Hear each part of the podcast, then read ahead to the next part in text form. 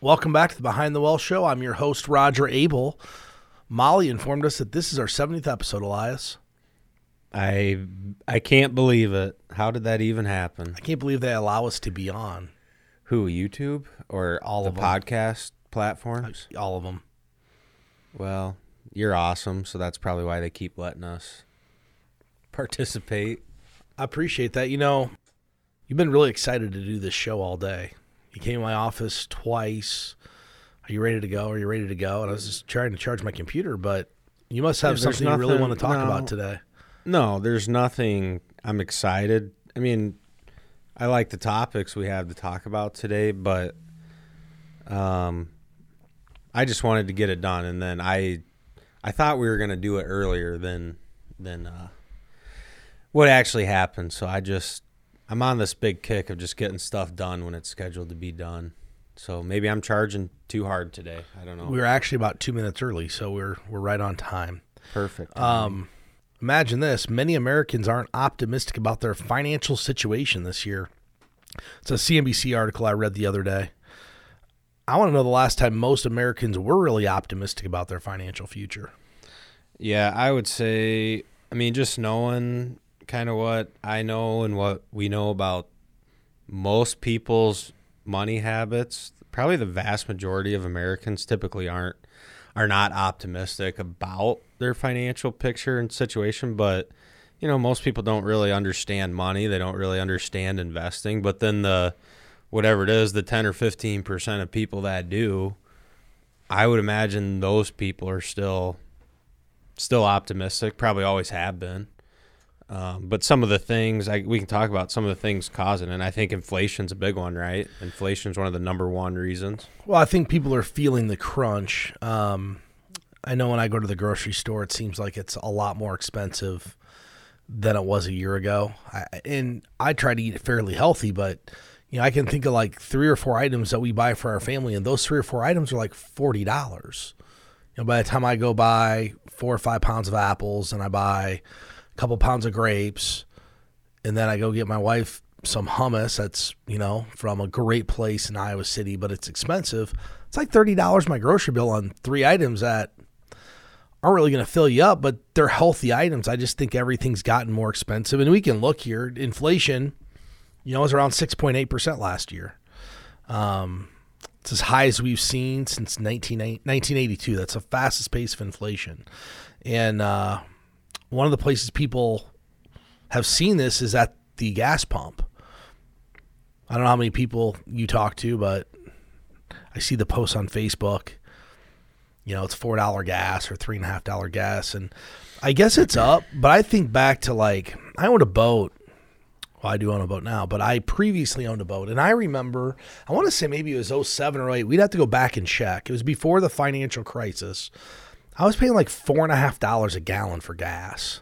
So even though gas is maybe more expensive than a year ago, I still feel like if you, I just don't feel like it's that expensive. But I guess if you're looking year over year from an inflation standpoint, energy's up 33%. The one thing I read, it's not in this article, I read it in a different one this morning, but um, if you're heating your your uh, house with uh, natural gas, it's going to be 43% more expensive this year versus if you're using electric, it's only gone up like 6%. Yeah, actually, we got a letter from uh, because we're tied into the natural gas, so that's we have natural gas furnace and then a natural gas heater in the garage. We actually got a letter in the fall, kind of like a warning from the gas company that to expect higher prices. Who are you through? Um, is it um is MidAmerican the gas That company? sounds right. In Yeah. town? yeah. And I have the same thing. And I've been cranking my my heater in my garage. So I don't know what that bill's going to be, but yeah. I've And kept it about 70 out there all, all winter. Yeah, and in natural, this it doesn't make sense to me. There's so much natural gas, especially here in America. So I don't know. I I guess I don't know how the price needs to go up so much. There's plenty supply of it, but I don't know if it's the access to it or um, potentially pipelines that have been shut down or something. But I, that's one thing we have so much. I don't see why the price is going up, but we got a letter that it's probably going to go up, and At least they warned you. It is. warned you versus hey, here's a bill that you just absolutely didn't expect, and that's probably one of the hardest things for people is if you. Most people are on a fixed income or um, are doing a budget each month, and if you, if you're running a budget and all of a sudden your heating bill goes from yeah I don't know whatever 150 dollars to 230, that can start to throw a wrench in, especially especially if it's okay. Your heating bill was 150, now it's 230. Your groceries used to be 150 bucks a week, now they're 200. Your gas fill up used to be 50, now it's you know 65 bucks. All those things just start to add up. And one of the things I found or saw in this article that I thought was interesting is I actually broke down the survey by those who thought their uh, financial situation would worsen in 2022. And the people that thought it would worsen, 79% of them were baby boomers, 73 Gen Xers, 53% millennials. And I started to just think, why would it be that baby boomers who, you know, aren't working, arguably have done a fairly good job of saving, um, why would they think their financial situation would worsen? And two things came to mind right away. This generation still has pensions that they probably received from an employer and Social Security. Those are probably their two biggest paychecks for most people in their retirement. Well, most of those those pensions they don't have a cost of living adjustment. So yeah, if inflation goes up seven percent, and let's say your pension was two thousand, inflation goes up seven, your pension's still two thousand, it eroded your spending power by 7%. And same thing with Social Security. Great. Social Security gave you a raise. If you go look at the Social Security benefits somebody gets, it's bare that raise is typically enough to maybe offset their Medicare Part B premium. It's not like they're getting this great quality of life increase on the raise on Social Security. And what was it like five percent this I wanna, last year? I want to say it's five eight or six something. I, I don't remember Still exactly. It was the other way less than inflation has been. yeah, it- it's meant to be tied to inflation. But then you, millennials, fifty three percent. Well, maybe the reason they don't feel like they're going to be quite as worse off as baby boomers is they have the ability to one earn a wage if they're not retired. Two, maybe they have assets like a home that they've seen this appreciation in value. And if they're looking at their net worth, if they're worried about building wealth, they're looking at their net worth saying, well, yeah, inflation went up 7% or my home went up 7%, but I'm locked into this 3% mortgage rate. And they see that as a positive. So I just kind of broke those numbers down and wonder if the reason the, the boomers and the Gen Xers, the people that are close to retirement or in retirement, feel that way is because they're not getting cost of living adjustments. But the other one could be there's very, very little interest to be earned on fixed income investments, which if you're a retiree, you're trying to find a way to generate income from what you have. And the safest way is through fixed income. The problem is they don't pay anything. So inflation goes up six percent, and you bought that CD down the street at the savings, this or the CD down the street at the credit union for 0.95 percent for five years. inflation six. I mean, it's never going to make it up, and people see that as safe. And we talk about it a lot. A CD doesn't mean safe; it means protection of principal, but it doesn't protect you against the erosion of your future purchasing power. Um, so I just thought those were kind of interesting things to pick off in there. Yeah, so I wanted to add a couple thoughts about, and this is more from uh, probably a Gen X or millennial um, perspective. And so, inflation. Okay, so everyone, we've been talking about the bad things about inflation. Most of the stuff you read about is all about the bad things of inflation. So, just a couple things. One, we always have inflation. It's not going anywhere. It's always going to be around. Is it always going to be this high? Probably not. But the prices of things will always inflate. So I just I wanted to bring up some I guess things that I think are positive about inflation. If wages are going up, and I guess one good about inflation, but then how they can help an individual person, how it can help. So if we're coming out of um, a time where wages are increasing. So if your wage is inflating, and let's say like right now in the last two years you refinanced your 30 year mortgage, so you have an interest rate around um, three percent, and your wages are going up because just inflation is going up. Period, and we know that uh, there's also wage inflation. Um, your debt to income ratio is actually getting better. So if you refinance at a low interest rate, and you continue to make more money, your debt to income ratio can start to look better on a monthly basis and like you were saying help your net worth. And the other thing is inflation does allow corporations and companies to charge higher prices which would lead to them being more profitable and hopefully pay more wages too at the same time. So I don't want everyone to think that inflation like gets made to be this scary word and it's not all parts of inflation are bad and it's just part inflation is just part of the economy it's just part of how money works Here's one of the issues, and I'm I literally talked to my mom about this yesterday. She's head of HR for a company here in town, and I said because I knew we were doing this show, and I said, "Hey," I called her, and she said, "You know, it's really stressful for me right now. I'm getting ready to do year-end bonuses and payroll increases, and just got me thinking as I knew we were doing this." I said, "Well, how much of a raise are your people getting?" And she goes, three percent, three percent raise. And I said, Well, that didn't even keep, pace with inflation. She goes, I know, but that's what they've budgeted. So just because we have inflation doesn't mean all people are going to get wage inflation. I mean, if you think about it, the employees where my mom works now, you know, inflation went up si- six and a half, seven percent. They got a three percent raise. They missed out. They missed it by three percent. They really need another three percent just to stay even from a spending standpoint.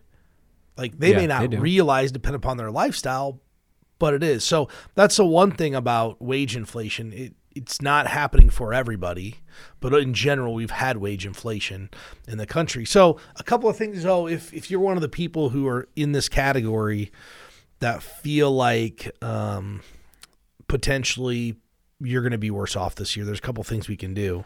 Number one is kind of go reassess, you know, what where you're spending your money, what you're spending it on.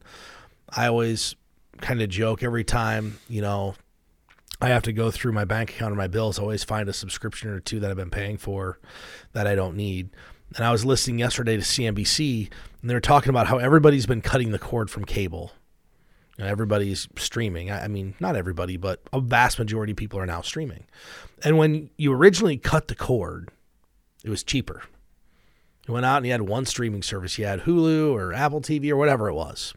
Yeah, even you two and three years ago, YouTube TV was way uh, more affordable compared to cable than it is now. So, the study just came out that cord cutters are actually spending more on a monthly basis Yeah, than they were pre-cable because you've got you've got your Hulu subscription. Mine's like $104 a month. That's almost what cable is.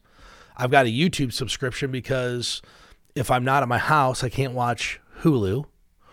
I got Paramount Plus because I want to watch, you know, 1883 and uh, Yellowstone. I've got a Disney Plus subscription. I've got a Netflix.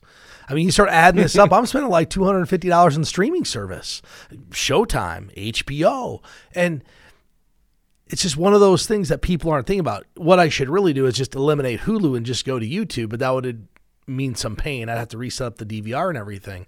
But if you're one of these people who are feeling like, hey, I'm getting behind, one of the easiest things to do is just find the subscriptions that you can cut. I mean, I had like a Bassmaster magazine subscription that I've been getting for like 20 years. I get the magazine every, like eight episodes, eight issues a year. I've had it for 20 years. The last like two years, I've gotten it. I put it in my bag, and it's never left my bag. And the next thing you know, I have like five issues in there. Five unread issues. So guess what I did? It came up for renewal. I didn't renew it. And it's not a big amount of money, but all those little things start to add up. I was going through my another example, I was going through my cabinet one day at home, cleaning out my toiletry cabinet. I had like 47 Dollar Shave Club cartridge packets. It was like four per packet because I switched over to an electric razor, but I still have my Dollar Shave Club membership going. But how often do you ever log into that? Never. It's five bucks a month. I'm not thinking about it. I got in and shut it off. I did it a year and a half ago. I still have cartridges coming out of my ears. I have like a lifetime supply. But little things like that are some things that people can do if you feel like you're one of these people who are starting to fall behind or or you're going to be be worse off this year. It's one of the really good ways to go through. Just tune up your budget a little bit. Don't forget to start paying yourself first. I created a freedom guide I don't know, a year or two ago. And it's really a guide designed around really, really simple things you can do to help build wealth. Um, so if anybody wants that, there's a link in the description here, or you can go to btwealthshow.com and you can download that guide completely free.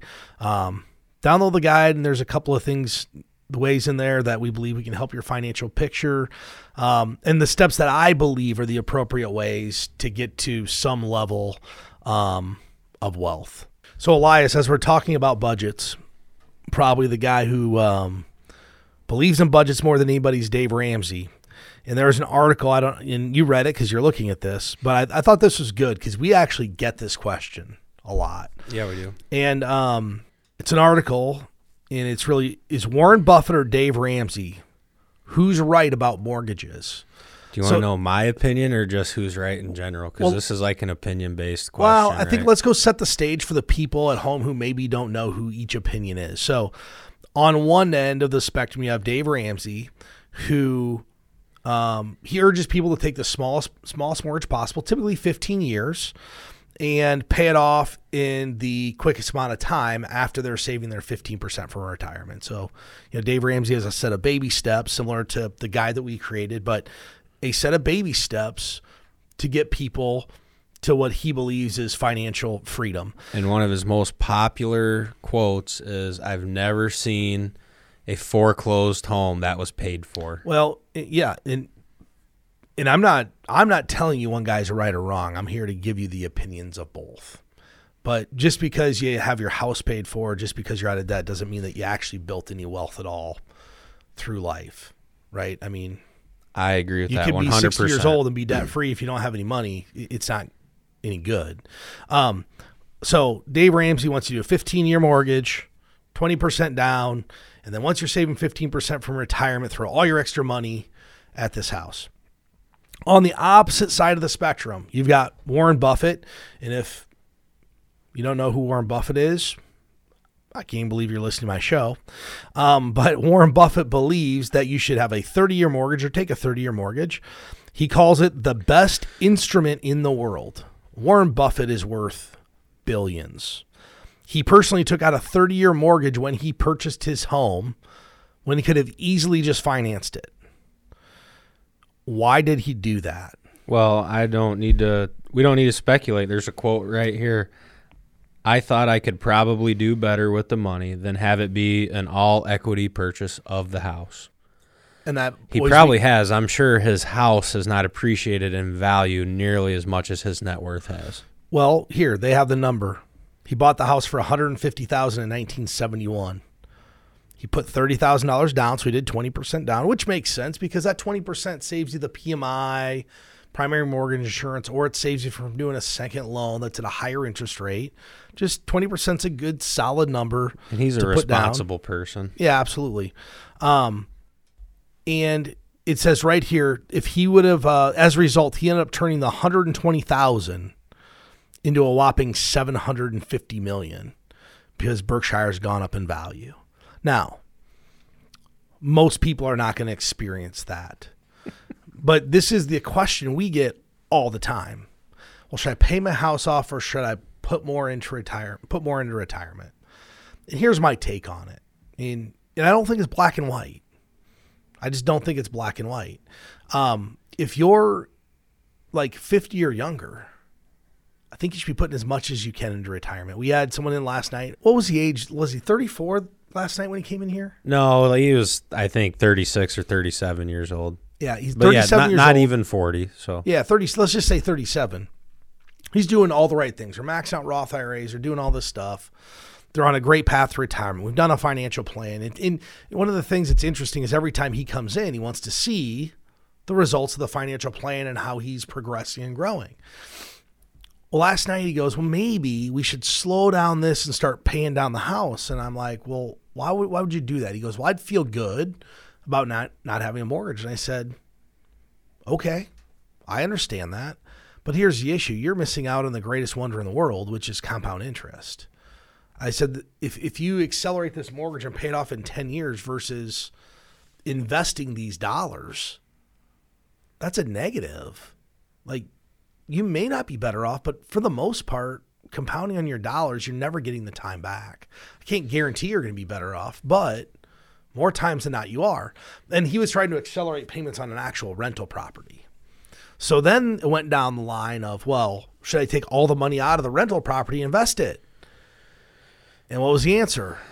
Uh, Probably, not. because we don't know. So it's kind of a fine line. Now, there's the other end of the spectrum, and I think about this a lot. I get the person that's in here that they're four years from retirement. They'll they're you know three or four years from retirement, and they're three or four years from paying their house off. And if you give me the same question, my answer is not to put more into retirement. It's typically just pay it off. And why? Because if you've got a $1,500 mortgage payment, the amount of money you're going to put in over the next four years before you start taking distributions out of your 401k or your plan or whatever you're going to do is never going to provide the same cash flow that getting the $1,500 payment, getting it out of here is ever going to provide. Because, I mean, how much would someone have to invest to get 18,000 a year guaranteed? They'd need to invest like half a million bucks to generate enough cash flow to cover that payment. So I just wanted to get them to knock out the payment. Yeah, most people most people can't contribute at that rate. You can't contribute to get to 500,000 in 4 years. Absolutely. Most people cannot do that. So, and then there's a third person who falls into this. And this is I, I never forget. I had a meet with a client, and they they're actually Dave Ramsey fans, and I'm not bagging on Dave Ramsey. He's helped a lot of people. He has good, solid advice. They're 72 years old. They're not in great health. They got they just refinanced this house to a 15 year mortgage when they were like 68 years old. I want to say. You know, they done okay saving. They didn't have a lot of money, but they done okay, and they could give me their budget down to the dollar. I mean, like they knew to the dollar how much the cable bill was. They were one of the best budgets I've ever seen. And she came in and she goes, Roger, I just can't get the numbers to work. Can't get the numbers to work. Like I can't figure out how we can have any type of lifestyle in retirement. And, And, this time, they had a 15 year that a 15 year, yep, just refinance because Dave said we need to refine, get it to because 15 that's what years. Dave Ramsey said. That's what he recommended. Right. So they come in and they said, here's what we think our three options are. We could sell our house and buy a smaller one, or we could sell our place and rent somewhere. That's what they thought their options were. And I go, Refinance your house and rent your house. Was that your answer? no, let let me get to it. it was simple. I said, well, let me ask you a question. What are you going to, how much is it going to cost you to rent? And I don't remember their payment was maybe like 1200 bucks, something like that.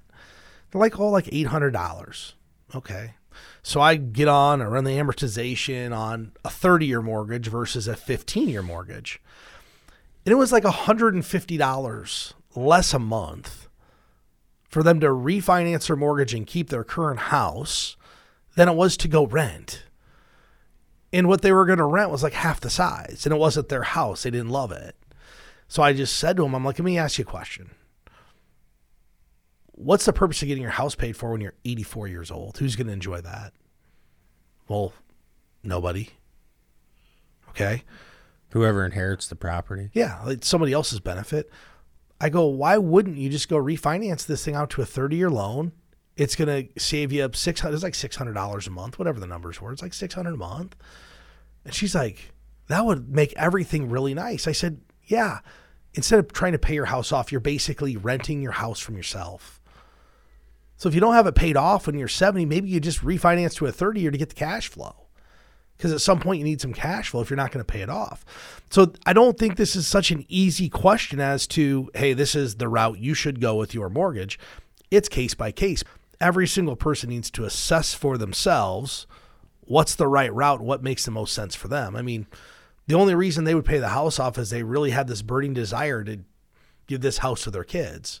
I actually asked them, I said, are your kids going to sell this or keep it when you when you pass away? They said, "Oh, they'll sell it." I'm like, then what's the point? It's not like this has been in the family for 30 years and somebody wants to move in and keep it. Right. So the question, I mean, there's yeah, you're right. There's a lot more to it than, you know, who's right or wrong, Warren Buffett or Dave Ramsey. I guess the one one thing I'll comment on is here's a difference between just taking generic advice from someone like Dave Ramsey, although it is good advice, but it, that's what it is. It's generic advice. He doesn't actually meet with people and help them with their own personal situation. I mean, he takes questions on his show from people about their own personal situation, but he doesn't actually like he doesn't do a financial plan for people. He doesn't meet with them about their portfolio. He doesn't answer real questions that they have like the question you're talking about. His business only works because he gives sound general advice. He can never take the time to have customized solutions for every single person because every show would be different. He'd spend a whole show on one solution for somebody. So Right. it's And easier. he's marketing a message. And we've we've watched the show in times where he has to stick with his message, but you can almost tell he wants to tell the person something different. Remember the show that that uh, the gal called up, and it was um, we did it. We did a show about it. She had the student loan that was being paid for by the employer, yeah, right. but he was almost paying to tell her to just pay it off early, even. And he told her to pay it off herself. She had all the money to do it, even though the employer was paying for it. yeah, one of the most confusing conversations I remember. and it got blown up. To. It got blown up on YouTube. People are like, "This doesn't make any sense," but he has to stick to his very rigid process, and it works for him and it works for people. So, in no way are are we trying to to beat that up. Um, you know, one thing that Dave is adamantly about, up against is credit cards, whether you're responsible with them or you're not responsible with a credit card. Um, and as we know, most people's relationship with money is not very good, so most people can't handle the credit card. What I didn't know is that 40% of Americans that have a credit card don't know what their interest rate is. That's actually shocking that you don't know. So this is that headline, that title is relatable. I could not I could tell you in the ballpark what the rate is on my credit cards, but I don't know I actually don't know the actual rate, but I never carry a balance on them either, so it's never been relevant for me. I know me what the to rate keep is. track I don't know it. my exact rate. I just know it's high. Well, right. I know it's north of 15%. so I thought about this. So I guess I shouldn't say I don't know. Here's why I, I have an idea. uh, here's why I think people don't know what the rate is. I'll bet you if you did this survey 15 years ago, everybody knew what their rate was. Go log into your bank or go log into Chase or wherever you have your credit card. When you log in, you go tell me if you can see where the interest rate is anywhere. on oh, on your What's online login, you probably have to look at your statement to figure or maybe out. a little sidebar, but when you log in, all you see is balance balance, credit Payment- score, rewards. payment due. And rewards. That's it. They don't show the. So I'm like, well, yeah. Every, nobody gets. A, I don't. I don't get a credit card statement. It's just auto deduct. Like it's just automatic. Set it and forget it. So is this like the sneaky little um, world of credit cards that we're just not going to tell you what you're paying? You're going to have to actually go search and figure out what you're paying. I can't believe that the interest rate isn't in big bold letters. You know, they had the reform like. I don't know how many years ago it was eight, nine, ten years ago, where they have to actually have to tell you in that little box on a statement, if you pay it off in three years, this is how much interest you'll make. If you make just the minimum payment, it's going to take you 17 years to pay this off. I can't believe in big bold letters on the online login, it doesn't say, hey, your current rate is 18.99%. In fact, the average credit card rate is 16.3 how many people would think differently about using the credit card if they understood they're paying 16% interest? I mean, yeah, you'd absolutely think differently about it. Let's do you reverse remember it. the uh like do you remember maybe you never had this, but in high school like the business teacher would teach you about the like the $75 pizza, what a pizza would cost if you bought it on a credit card and then just paid the minimum until it was paid off. No, You guys didn't have that? no. That's what I always think about with uh, credit card debt and uh, interest rates on them is the seventy-five or eighty-five dollar pizza. Here's what's crazy. Here's what's crazy. You go to the checkout, I'm at Scheels every time I go. Hey, sir, do you want a Scheels credit card? Yes, I do. Get points, and those points would be valuable to me. I'm a preferred customer at Scheels. No, I don't. People are signing up to pay 16% interest on their balance to get a $10 gift card. Could you imagine if I told somebody, hey, yep, I'm going to sell you the house. I'm going to give you a deal, 14.2%. No, no. Nobody buy a house. Right. Hey, this auto you want to buy, this car you want to buy, it's only going to be 14% interest. Nobody buy a car. But they'll go swipe that card at every single store in town and pay 16.3% because they think it's different. It's a small balance, right? Oh, yeah, it's, you know, I have a thousand dollar purchase, it's only eleven bucks a month in interest. It it just it boggles my mind how people think about this. Um, but most people have no idea, which it, that doesn't surprise me. I, I would, I wonder if they changed the question, Elias, and said, "Is your credit card interest rate under ten percent, between ten and fifteen, or over fifteen?" How that breakout would be, because like Probably you said, more you accurate. it maybe, I don't know. Yeah, I don't know. I don't know. That would be shock. It'd be shocking if let's say they did that and like ninety percent of the people said it's under ten percent. no, that wouldn't happen. I don't know. No, people. I mean, It would tell you people whether will at least know it would- know that. it would. I don't know. It would tell you. Do they tell you what the interest rate is when you take the card at Scheels? I don't know, but I do know that I know they don't tell you what the interest rate is because you wouldn't do it. I do know They give you a little booklet. uh, I have a travel like Yeti coffee mug that says Scheels on it for signing up for a Scheels card before. Oh, you you got suckered in. I love it. Yeah, I love that's when I drive to work. I'm drinking my coffee out of that Scheels travel coffee mug that I got for getting their credit card. You paid for it. I've never carried a balance on it. the one month you do by accident, you paid for it. Probably won't happen, but yeah, you're right. I would. so here's here's one thing, and I'm not big on this kind of strategy, but you know, if you've got a credit card that you've got a fifteen thousand dollar balance, and you're paying sixteen percent. It may be worthwhile for you to look at some type of a zero balance transfer, which they're going to charge you three or four percent to do that. But look at some zero balance transfer fee to try to knock that thing out and put yourself on a payment plan to get rid of it.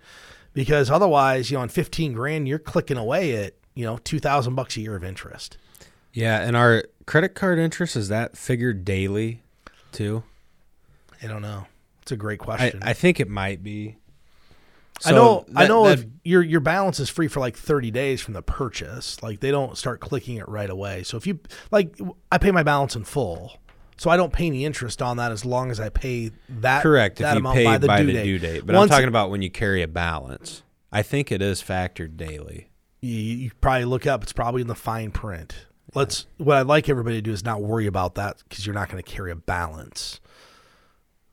Or just pay it off. Yeah, that's what I'm saying. Pay off the balance. You don't have to worry about it. Yeah.